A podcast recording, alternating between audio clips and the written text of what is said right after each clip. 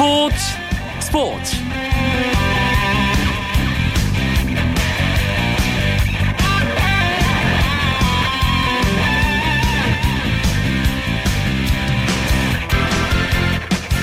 안녕하십니까. 화요일 밤 스포츠 스포츠. 아나운서 이광용입니다 스포츠 팬들에게 그 어느 때보다도 풍성한 화요일 저녁이 지나고 있습니다.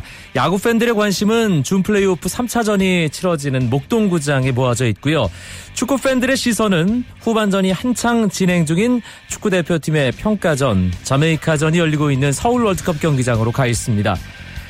프로농구와 프로배구 코트의 열기도 오늘 아주 뜨거웠는데요. 스포츠 스포츠 오늘은 이 소식들 차근차근 살펴보도록 하겠습니다. 먼저 오늘 들어온 주요 스포츠 소식 정리해드립니다.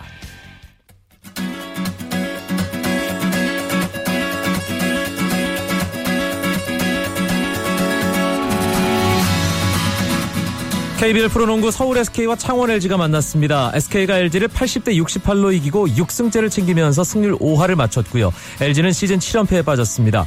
SK는 데이비드 사이먼이 29득점 4개의 리바운드를 기록하며 승리를 이끌었고요. LG는 트로이 길렌워터가 16득점으로 분전했지만 팀 패배를 막지 못했습니다. 프로배구 V리그 남자부 한 경기만 있었습니다. KB 손해보험과 OK저축은행이 맞대결 펼쳤는데요. 지난 시즌 우승팀 OK저축은행이 주축 선수들의 고른 활약에 힘입어 시즌 개막 후 2연승을 달렸습니다. OK저축은행은 KB손해보험과의 경기에서 세트스코어 3대 0으로 승리하면서 2연승으로 승점 6점 단독 선두로 올라섰습니다. 시몬이 20득점하면서 주포의 몫을 했고요. 송명근이 68.42%의 높은 공격 성공률과 함께 15득점을 보탰습니다. 반면 KB손해보험은 주포인 외국인 선수 마틴이 9득점에 그치면서 힘든 경기를 치렀고 김요한이 12점, 1, 3세트에 들어간 이강원이 7득점으로 분전했지만 완패를 막을 수 없었습니다. 미국 프로야구 텍사스의 추신수 선수가 아메리칸 리그 디비전 시리즈 4차전에서 3개의 안타를 뽑았지만 팀 패배를 막지는 못했습니다. 추신수는 토론토와의 경기에서 4타수 3안타 2득점 기록했는데요. 하지만 텍사스는 선발 데릭 홀랜드가 홈런 3개를 포함해 5피안타 6실점으로 무너지면서 결국 4대 8로 패하고 말았습니다. 2승을 안고 홈으로 왔던 텍사스는 홈 경기에서 2연패하며 챔피언십 시리즈 진출을 확정할 수 있는 기회를 놓쳤고요. 시리즈 전적 2승 2패 토론토와 텍사스의 경기는 5차전 아, 토론토로 가서 가려지게 됐습니다. 한편 LA 다저스는 내셔널리그 디비전 시리즈 3차전 뉴욕 매치와의 경기에서 7대 13으로 패하면서 탈락 위기에 몰렸습니다. 시리즈 전적 2승 1패로 앞선 뉴욕 매치가 1승만 더 거두면 내셔널리그 챔피언십 시리즈에 진출합니다.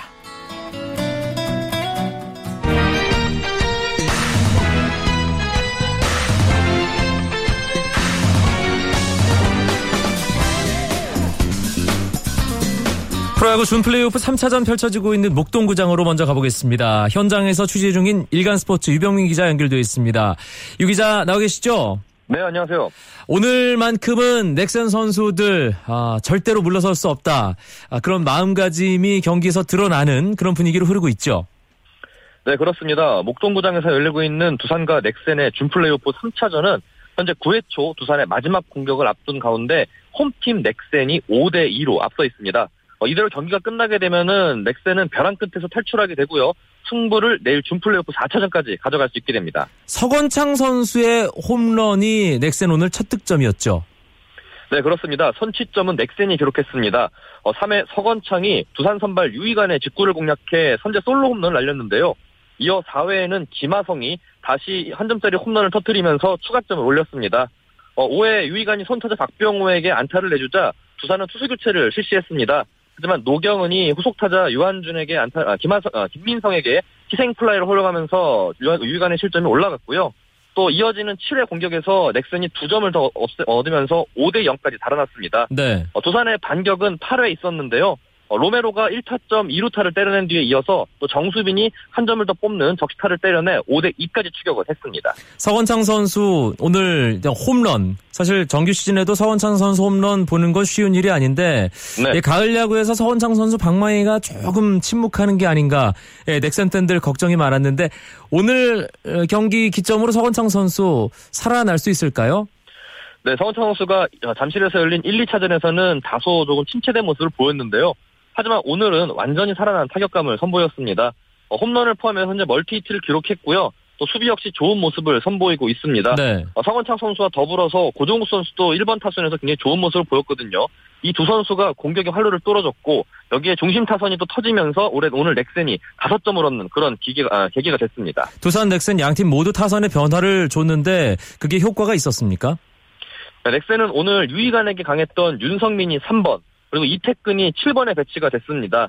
하지만 두 선수 모두 5점을 뽑는데 직접적인 연관을 주지 못했고요. 두산은 3번에 박건우가 지명타자로 배치가 됐고 로메로가 처음으로 포스트 시즌 선발 출전을 했습니다. 어, 시즌 성적보다 목동에서 잘했기 때문에 김태형 감독은 로메로를 선발 카드로 뽑았는데요. 네. 어, 첫 타석에서 삼진을 기록했고 두 번째 타석에서는 초구를 건드려 병살에 그쳤습니다. 아까 말씀드린 대로 로메로는 8회 세 번째 타석에서 추격하는 1타점 2루타를 때려냈지만 뒤늦게 터진 감이 없지 않아 있습니다. 음, 넥센 중심 타선이 터져줘야 이길 수 있다. 그런데 네. 그 중심 타선이 잠실 1, 2차전 터지지 않았는데 아, 오늘 이, 이 경기 또 내일 경기 목동에서는 특히 넥센 중심 타선 역할이 중요하잖아요. 네, 그렇습니다. 어, 1, 2차전에서는 박병호 혼자 외롭게 자기 역할을 다 했는데요. 특히 5번에 배치된 유한준이 두 경기에서 무안타에 그치면서 공격의 흐름이 끊어지는 모습을 보였습니다. 하지만 오늘 유한준이 부활을 했습니다. 네. 오늘 4타수 2안타 1타점을 기록하면서 침묵을 깼는데요. 특히 3대 0으로 앞선 7회 우중간을 가르는 2루타를 때려내면서 어, 정수빈을 정수빈 힐책이 나왔고 이때 1루 주자 박병호가 홈을 밟아서 달아난 점수까지 올렸습니다. 박병호는 여전히 좋은 모습 보이고 있는 가운데 유한준까지 살아나서 넥센의 중심 타선은 앞으로 더 좋은 모습을 보일 것 같습니다. 오늘 두산 선발이 유희관, 넥센 선발이 벤해켄, 양 팀이 자랑하는 왼손 에이스 간 대결이었는데 벤해켄 선수 오늘 투구 내용 정말 좋더라고요. 네, 그렇습니다. 베네켄 선수는 오늘 선발 등판을 해서 8회 투아웃까지 어, 어, 두산 타선을 꽁꽁 묶었습니다. 안타 6개와 하사구 어, 안타 5개와 하사구 3개를 내주고 2실점을 기록한 게 물러났는데요. 특히 어, 넥센 같은 경우에는 불펜진이 조상우와 한현희, 손승락 3명뿐이기 때문에 베네켄이 최대한 오래 버텨주는 게 중요했습니다. 오늘 그 임무를 완벽하게 해냈습니다. 네. 아, 넥센 입장에서 1, 2차전, 예, 뭐, 두산에게 간발의 차로 밀렸는데, 오늘 베네켄 선수가 오래 던져주면서 이 불펜 쪽에도 조금 휴식을 줬다는 생각이 드는데, 목동구장 현장에 유병민 기자가 지금 있습니다. 분위기가 어떻습니까? 네, 일단 가장 관심을 모았던 거는 지난 2차전 잠실구장에서 벤치 클리어링의 주역이었, 주- 주인공이었던 오재원과 서건창에게 쏠렸습니다. 어, 두 선수 모두 약간 말을 아끼는 모습이었는데요. 대신에 그라운드 그리고 관중석에서 열기가 뿜어져 나왔습니다. 오재원 선수가 타석에 등장할 때마다 어, 3, 루에 위치한 넥센 팬들이 엄청난 야유를 보냈고요. 또 이에 맞서서 또 두산 팬들은 오재원 선수에게 또 격려의 환호성을 또 지르기도 했습니다. 네. 어, 오재원 선수가 내야안타로 어, 5회 출루를 한 뒤에 어, 베- 밴헤켄에게 견제해서 당했거든요. 그때 당 그때 당시에 넥센 팬들이 정말 엄청난 야유와 환호성을 또 보냈고요. 눈에 띄는 거는 오늘도 매진에 실패를 했습니다. 어. 현재 지금 목동구장의 3루 그리고 1루 끝 끝에 있는 내야 자유석이 많이 비어 있는 모습인데요. 그렇군요. 이러면서 이번 포스트 시즌은 와일드 카드를 시작으로 4경기 연속 매진에 실패하는 쓴맛을 봤습니다. 알겠습니다. 프로야구 준 플레이오프 3차전 소식 목동구장 현장에서 일간 스포츠 유병민 기자였습니다. 고맙습니다. 네, 감사합니다.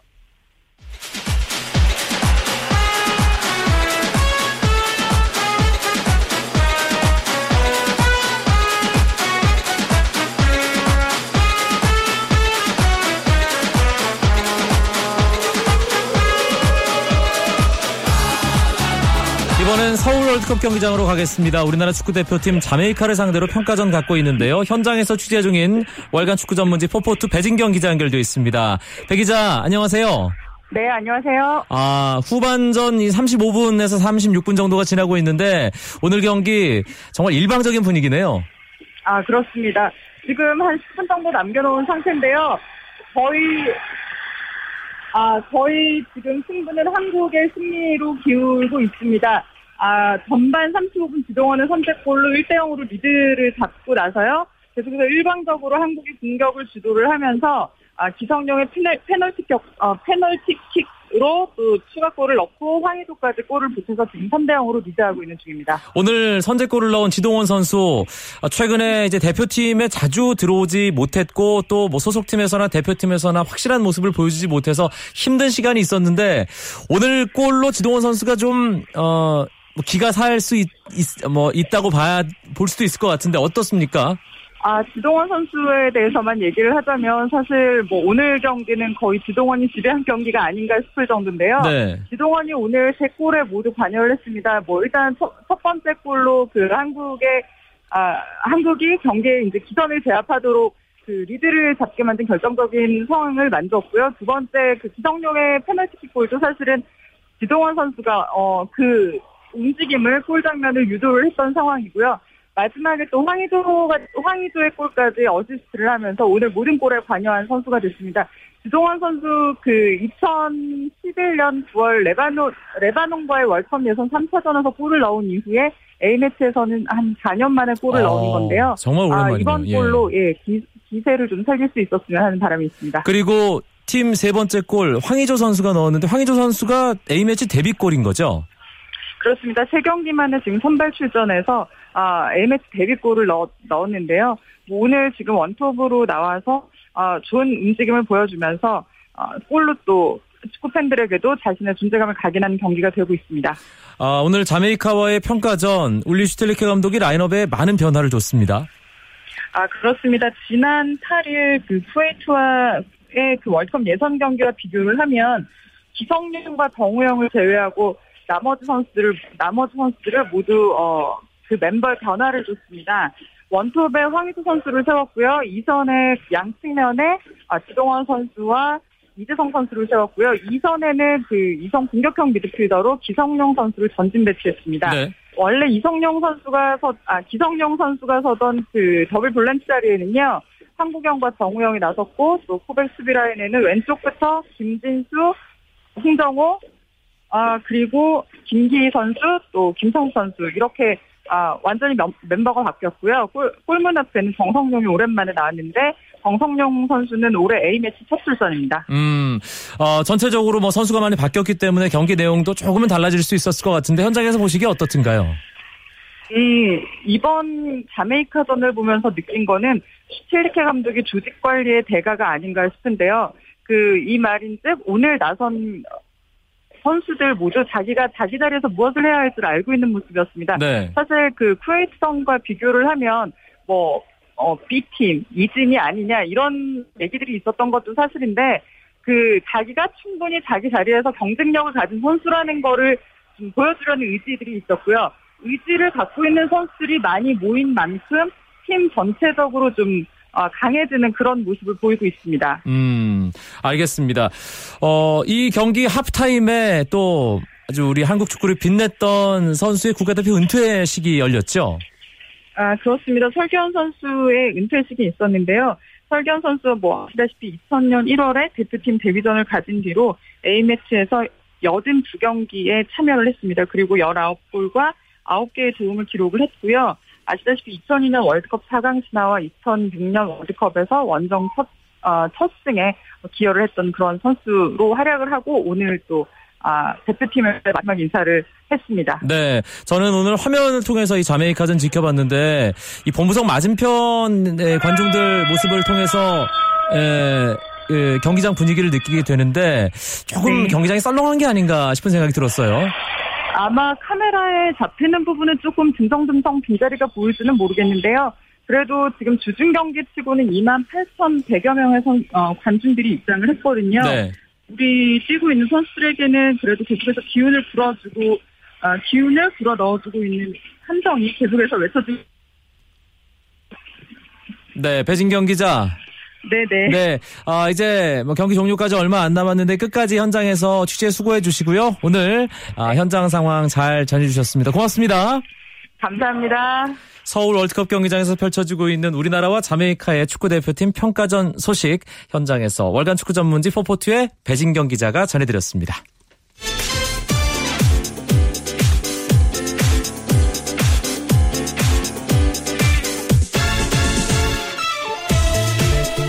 즐기는 스포츠 추억과 감동도 덤으로 드립니다. 스포츠 살롱 시간 김은식 작가와 함께하겠습니다. 어서 오세요. 예, 안녕하세요. 오늘은 어떤 얘기인가요?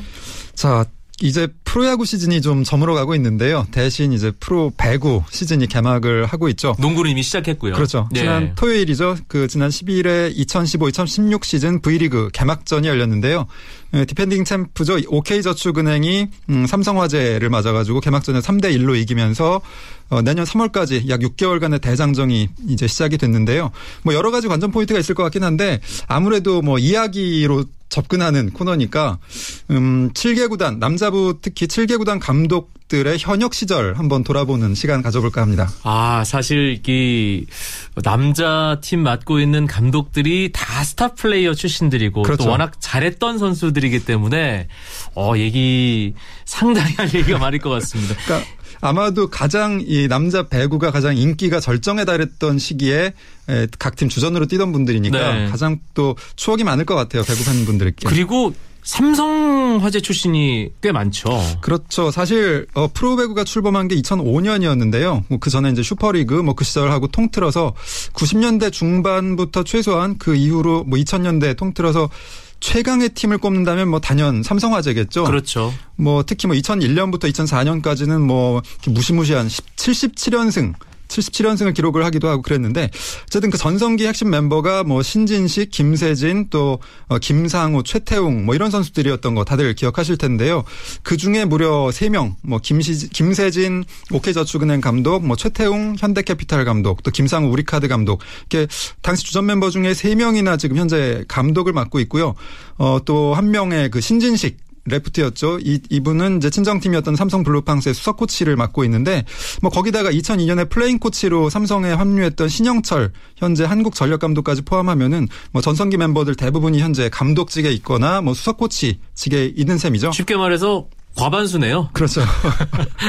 예. 뭐 반면에 좀 아이러니한 거는 이제 90년대 후반 이후에 늘 이제 삼성화재하고 늘 패권을 다투던 현대 자동차 서비스였죠. 음, 그 팀의 주포. 사실 삼성이 우승을 하는데 가장 큰 걸림돌이었다고 할 수 있는 이 선수가 바로 임도헌. 이제 레프트 현대 레프트 레프트 임도헌이었는데요. 이 임도헌 감독이 또 삼성 블루팡스의 감독을 맡고 있다는 점, 이게 또 좀 그 역설적인 것 같습니다. 네. 그리고 뭐 현대에서 같이 뛰었던 강성형 감- 선수도 지금 KB 손해보험의 감독으로 또 맡고 있고, 뭐 대한항공이 유일하게 또 자기 팀 출신, 뭐 유일한 유일한 건 아니죠. 자기 팀 출신의 김종민 감독이 대한항공에서 지금 감독을 맡고 있죠. 남자의 프로배구 7개 팀 감독들 지금 뭐 몇 년 살펴드렸고 삼성화재 출신이 많다는 말씀도 드렸는데 현역 시절 포지션으로 따져보면 어떻습니까? 뭐 전통적으로 배구 감독 은 뭐 세터 출신하고 공격수 출신이 쭉 양분을 해왔다고 볼 수 있을 것 같아요. 네. 아무래도 세터라는 포지션이 뭐 볼 배급을 하면서 공격 또 뭐 수비 경기 운영 전반을 지휘를 하다 보니까 이 감독이 하는 역할하고 통하는 면이 굉장히 많다고 볼 수가 있죠. 뭐 하지만 또 배구라는 경기가 또 좌우 공격수가 아무래도 팬들의 주목을 많이 받게 되고요. 또 팀 내 위상도 높고 뭐 팬들의 지지도 높고 이렇기 때문에 공격수 출신들도 또 세터 출신 못지않게 계보를 형성하고 있는 것 같아요. 그래서 세터 출신이라면은 뭐 신영철 감독, 최태웅 감독 또 뭐 지금 떠났지만 뭐 김호철 감독 이런 네. 분들이 이제 명세터 출신들이고요. 또 신치용 감독도 있었죠. 그리고 이제 공격수 출신으로는 또 뭐 현대 그리고 한국전력에서 예, 거쳐가지고 우리가 우리카드에서도 감독 지냈던 강만수 감독이라든가 뭐 지금 현역 감독 중에는 뭐 김세진 감독, 임도헌 감독, 김종민, 강성현 감독 뭐 이런 분들 이런 분들이 다 공격수 출신이라고 예, 할수 있겠네요. 좀 특이한 거는 유일하게 센터 출신으로 김상호 감독이 우리카드 감독을 맡고 있는데 음. 약간 좀 예외적인 경우라고 볼 수도 있겠네요. 배구 세터가 팀 중심을 잡는 역할이긴 하지만 그래도 뭔가 좀 주인공이 되는 포지션은 역시 좌우 레프트 그렇죠. 라이트 공격수들이죠. 득점을 만들어내는 특히 뭐 레프트 공격수들이 많이 주목을 받게 되고 네. 뭐 우리 배구사에서 뭐 장윤창, 김세진으로 이어지는 또 걸출한 라이트 공격수들이 있었는데요. 뭐 아무래도 지금 현역 감독분들 중에서 현역 시절의 화려함만 따진다면은 음, 김세진 감독 따라갈 사람은 아무도 없을 것 같습니다. 네. 아무래도 뭐 월드스타라는 별명이 뭐 모든 걸 말해주지 않을까 싶은데요. 1994년에 월드리그에서 공격상 또 베스트 6에 선발되면서 이 월드스타라는 별명을 얻게 됐는데 뭐 국내 리그에서도 뭐 프로 이전에 슈퍼리그에서만 8번 우승을 차지하는 동안에 4번은 신진식, 4번은 김세진 이렇게 MVP를 나눠 가진 뭐 그런 정도였는데요. 그러니 삼성화재가 우승 뭐 독차지할 수밖에 없는 그렇죠. 거죠. 예. 뭐 이 김세진 지금 현재 감독 같은 경우에는 커리어 통산 공격 성공률이 55%에 달할 정도로 굉장히 정확도가 높은 공격 그리고 워낙 뭐 키도 크죠. 2미터 가까운 키에 네. 또 점프력도 대단했기 때문에 뭐 외국인 선수들이 들어오기 전까지는 뭐 가장 높은 타점에서 스파이크를 때리는 선수로 굉장히 유명했었고요. 어, 반면에 그 이제 임도헌 감독 같은 경우에는 그 별명이 임꺽정이죠. 일단 뭐 그 얼굴에서 풍기는 그 이제 이미지도 그렇지만 이 별명답게 파워가 굉장히 대단했던 그런 레프트 공격수로 이제 이름을 남기고 있습니다. 김세진 감독이 어 예전에 고려증권에서 뛰었던 장윤창 음, 선수하고 많이 비교가 됐다면은 임도헌 감독 같은 경우에는 또 한 세대 앞에 강만수 감독을 떠올리게 했던 그런 이제 왼쪽 공격수였는데요. 네. 스파이크 자체의 파워만 따지면은 뭐 역대 최고 중에 하나라고 꼽는 분들이 많이 계시더라고요. 뭐 그런데 뭐 보기에는 굉장히 거칠고 힘만 앞세운 것 같아 보이지만 사실은 뭐 블로킹이라든가 뭐 수비 가담이라든가 이게 굉장히 좋았던 다재다능한 그런 선수였다고 기억이 되고 있죠. 또 뭐 삼성 신진식 지금 코치 그리고 뭐 이 김세진 선 김세진 감독, 임도원 감독 뭐 이렇게 세 명의 이름을 놓으면은 거의 뭐 음, 1990년대를 대표하는 3대 공격수였다. 뭐 이렇게 해도 크게 틀리지가 않을 것 같습니다. 뭐 그밖에 뭐 김종민 대한항공 감독이라든가 강성형 지금 KB스타즈 감독은 뭐 화려한 면에선 조금 떨어지더라도 좀 보이지 않는 기여도가 굉장히 높은 공격수였다. 이렇게 예, 말할 수 있을 것 수비가 같아요. 워낙 또 안정적이었어요 현역 그렇죠. 시절에. 그리고 사실 이제 김종민 감독이나 강성현 감독은 그보다 좀 앞에 더 이름 있는 선수들이 팀에 꼭 있었는데 뭐 예를 들면 이제 김종민 감독 같은 경우에는 대한항공에서 뛰던 시절에 박희상 그 야구 아 배구 도사라고 불리던 네, 네. 박희상 음, 전 우리캐피탈 감독이 있었고요. 상당히 많았고요. 또 워낙 미남이었고 예. 어, 그런데 사실 기록면에서는 뭐 김종민 감독이 그리 뒤지지 않는 음, 뭐 그런 또 성실한 뭐 그런 면들을 보여줬었고요. 강성현 감독은 원래 레프트로 선수 생활을 시작을 했지만 나중엔 뭐 수비수 심지어 뭐 리베로로도 굉장한 능력을 발휘했던 만능 선수였죠. 음. 그리고 어, 한 시대를 풍미했던 명세터들은 지도자로도 참 능력을 발휘한다. 그렇죠. 이게 여러 사례를 통해서 증명이 되죠. 뭐 우리나라에서도 뭐 명세터의 계보라고 하면 역시 7, 80년대 이후로는 김호철, 신영철 그리고 최태웅 뭐 이렇게 이어지는 계보가 어뭐 많은 분들이 동의를 하실 텐데요. 어, 신영철 감독 같은 경우에는 김호철 감독으로부터 컴퓨터 세터라는 별명을 바로 물려받은 그런 주인공이었죠. 뭐 한국전력에서 가장 오랜 시기를 뛰었는데 사실 한전이라는 팀이 그렇게 유명한 선수, 뭐 비싼 선수가 별로 없는 팀이었는데도 이 신영철 세터를 중심으로 굉장히 끈끈하게 경기를 하면서 늘 중위권 이상 유지하는 그런 팀이었던 거 많은 분들 기억하실 텐데요. 네. 음, 뭐 그런 얘기를 들었어요. 국가대표팀에 차출됐던 공격수들이 소속팀으로 돌아가서 뛰다 보면은 뭐 한동안 좀 부진에 빠진다. 왜냐하면은 이제 국가대표팀에서 신영철 세터가 올려준 토스에 길들여지다가 각 소속팀으로 가면 좀 거칠게 느껴지는 거죠. 네. 뭐 그럴 정도였다. 뭐 이런 이야기들이 전해 내려오는데요. 음, 그에 반해서 이제 그 뒤를 이은 최태훈 감독 같은 경우에는 신영철 감독하고는 조금 다른 게 선수 시절에 항상 강팀에 소속돼 있어가지고요. 어, 이나부고 시절에는 뭐 장병철, 석진욱 이런 동기들하고 같이 3년 내내 42연승을 달리면서 전관왕 오르는 기록을 세우기도 했고요. 또 한양대 시절에는 굉장히 유- 유명했던 또 64연승 기록이 있었고 네. 프로 와서는 또 삼성 화재에서 77연승을 했으니까 사실 선수 시절을 통틀어 가지고 접은 기억이 별로 없는 뭐 야, 그런 이, 이 고등학교, 대학교 프로에서 연승 기록만 다 합쳐도 거의 한 200승 되네요. 그렇죠. 뭐 예. 진 경기가 거의 생각이 날 것 같아요. 이분 같은 경우에는. 그래서 어쩌면은 늘 강팀에서 뛴 행운아였다 볼 수도 있지만 음, 뒤집어서 보면은 가는 팀마다 강팀으로 만드는 능력 있는 세터였다. 이렇게도 또 볼 수가 있겠죠. 네. 제가 아무래도 이게 방송을 오래 하다 보니까 이제 스포츠인들과 방송할 기회가 종종 있잖아요. 예. 정말 이분은 타고난 방송인이라고 해도 과언이 아닌 분이 한 분이 있습니다. 예. 바로 우리카드 감독으로 지난 컵대회 우승을 이끌었던 김상호 감독. 예. 예, 배구도 잘하고 특히 방송은 정말 야, 어떻게 처음부터 저렇게 잘할 수 있을까. 제가 봐도 신기할 정도였어요. 그 저기 우리 스포츠 스포츠에도 몇 번 출연을 하셨던 거로 거의 뭐 고정 연사였으니까요. 예. 사실 센터 출신이라는 점이 좀 그렇죠. 독특하네요. 예. 센터 출신 감독이 뭐 과거에도 그렇게 많지는 않았던 것 같은데요.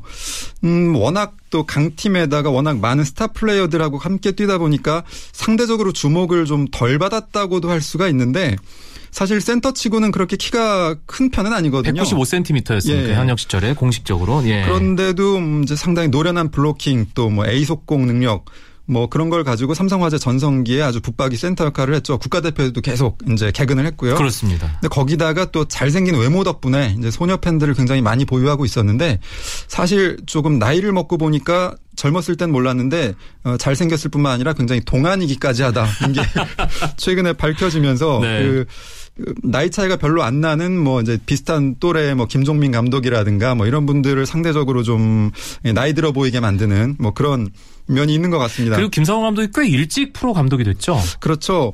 그 뭐 선수로도 쭉 뭐 굉장히 활약을 많이 했는데 지도자로도 뭐 빨리 접어들어서 또 성과도 많이 냈었고요. 네. 그 감독이 처음 됐을 때 2010년에 불과 38살의 나이였었거든요. 이때 LIG 감독에 올랐는데 감독이 되자마자 사실은 뭐 큰 기대보다는 이제 우려가 많았었는데 뭐 친정팀 삼성 화재를 꺾고 팀을 5년 만에 포스트 시즌에 진출시키기도 하고 뭐 어쨌든 만만치 않은 전력을 만들어내고 성과를 냈는데 뭐 그때 뭐 오래 가지는 못했었지만 뭐 그래도 만만치 않은 실력을 지도자로서도 인정을 받았었고요. 네. 또 올 봄에 우리카드 감독으로 부임하자마자 또 이제 코보컵 우승을 이끌었죠. 그 그래서 지금 지금 그 기세를 이어서 정규 시즌에서도 일을 한번 내보겠다 뭐 이런 음. 결심을 비치고 있는데 뭐 어떻게 결말이 지어질지 또 주목할 만한 포인트인 것 같습니다. 알겠습니다. 프로배구 남자부 7개 구단 감독들 다 스타 출신입니다. 그래서 배구 보는 재미 뭐 하나의 양념 요소가 충분히 될 것 같은데 오늘은 그 이야기도 해봤습니다. 조만간 여자 배구 이야기도 한번 준비해 주시면 좋을 것 같네요. 예, 한번 준비해 보겠습니다. 스포츠 살롱 음악으로 늘 마무리하죠. 오늘은 블러의 송2 띄워드리면서 김은식 작가 보내드리겠습니다. 고맙습니다. 예, 감사합니다. 저도 여기서 인사드리겠습니다. 내일도 9시 30분 잊지 마십시오. 아나운서 이광용이었습니다. 고맙습니다. 스포츠 스포츠